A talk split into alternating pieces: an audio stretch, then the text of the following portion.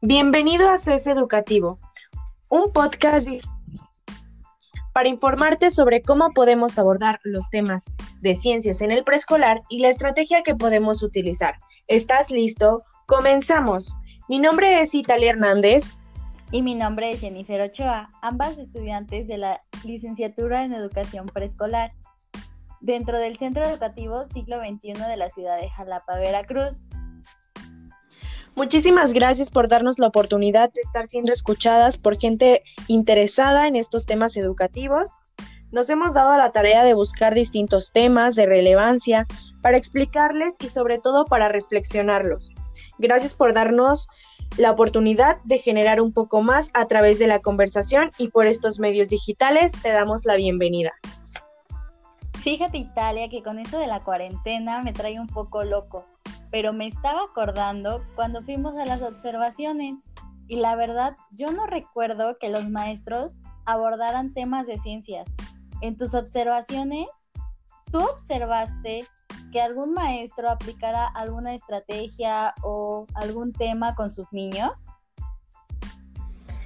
Mm, pues fíjate que hablando de los temas de ciencia, solamente recuerdo una actividad en mi primera jornada en donde la maestra les dijo a los alumnos que fueran a sembrar jengibre en el patio trasero del, jardín.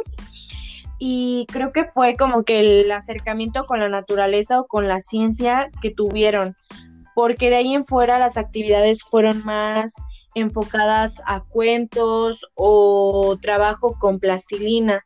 La verdad el tema de ciencia sí estaba un poco de lado. ¿Y tú cómo veías a los niños interesados en, en, pues, en sembrar, en algún otro tema que tú consideres que fuera de ciencias y la maestra no los abordaba? Pues fíjate que cuando salieron al jardín o al patio trasero, estaban muy emocionados, no sé si porque salían de su salón a realizar la actividad o porque realmente les motivaba el sembrar la plantita de jengibre, la raíz. Pero se ve que había otras macetitas o como huequitos cerca en donde los niños que más se me acercaban sí me hicieron el comentario de que ellos también habían sembrado eso.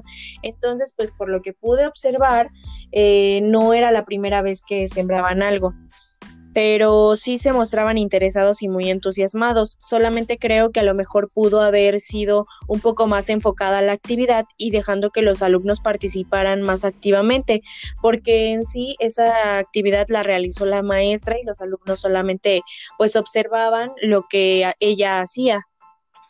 Pero bueno, eh, pues también entre todos estos temas de las observaciones y así, en la clase de la maestra Yayis, no sé si recuerdas que vimos un tema eh, que nos hablaba de las estrategias, no sé si recuerdas, así que hicimos varias dinámicas donde a todas nos tocó una dinámica distinta. Y de esas estrategias que vimos, ¿tú cuál es la que ocuparías para los niños? O sea, ¿cuál es la que tú dices, no, pues con esta van a observar mejor o van a vivir mejor la experiencia? Pues fíjate que a mí me gustó mucho cuando la maestra nos explicó la estrategia POET, la que es de predicción, observación y explicación, porque es una herramienta súper sencilla en la cual los niños pueden observar, predecir y explicar al último eh, lo que están viendo. También ponen al niño al centro y pues los obligas a que una actividad sea atractiva, les entre la curiosidad, que ellos también sepan predecir lo que va a ocurrir en ese, en ese fenómeno. Lo pueden tocar, lo pueden oler, entonces siento que los niños tienen más interacción con esa pues estrategia. Fíjate que a mí la estrategia que más me gustó y que de verdad casi después de que hicimos nuestras planeaciones, yo decía, voy a ocupar esta estrategia, era la de rincones, no sé si te acuerdas. Sí, también me acuerdo de eh, esta. Eh, porque siento que la actividad fue como muy enriquecedora porque dejas que los alumnos escojan como el rincón que más les gusta, pero todas las actividades enfocadas en un solo tema y trabajas con todos diferentes puntos y es como más de cerca, como que lo viven más de cerca el hacerlo ellos mismos por pues como que por partes, ¿no? Pues fíjate que pueden tener como un doble, porque los rincones y las actividades poet pueden entrar juntas, ¿eh? Porque las dos pueden hacer, hablar de diferentes temas, a realizar actividades que ellos pueden observen, prediscan. Pero bueno, ¿qué experimentos consideras que son como más atractivos para los niños? Fíjate que a mis niños les encantan los dinosaurios. Todo niño que observo les gustan los dinosaurios. A mí, la vez que fui de observación al siglo, fíjate que había muchos niños interesados en lo que eran los insectos y los animalitos que se encuentran en el jardín. Ah, de hecho, había un niño que hasta quiso llevarse una mariposa a su casa. Entonces me pasó, me pareció súper interesante y yo creo que es un tema que ya viendo que ellos están como que involucrados, sería bastante importante que lo retomáramos para que no se quedara pues nada más a la se va, ¿no? Y experimentos así como otras cosas, creo que se podrían poner temas que muchas veces los docentes ven como complejos, como este tema de la energía, y otras cosas que creo realmente importantes, pero muchas veces los adultos pues creemos que como están chicos o que como son niños no lo van a entender, pero ya con esta tecnología y con todas las cosas que hay ahorita, eh, podemos crear acercamientos muy, muy padres de estas actividades y a ellos les puede quedar muchísimo más claro.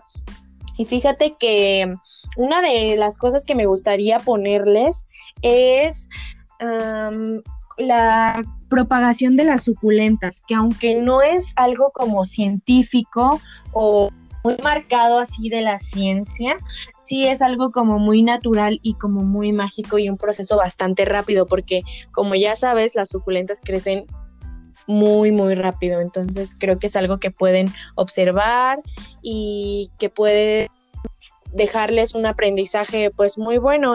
Claro, obviamente enfocándolo con algún aprendizaje esperado.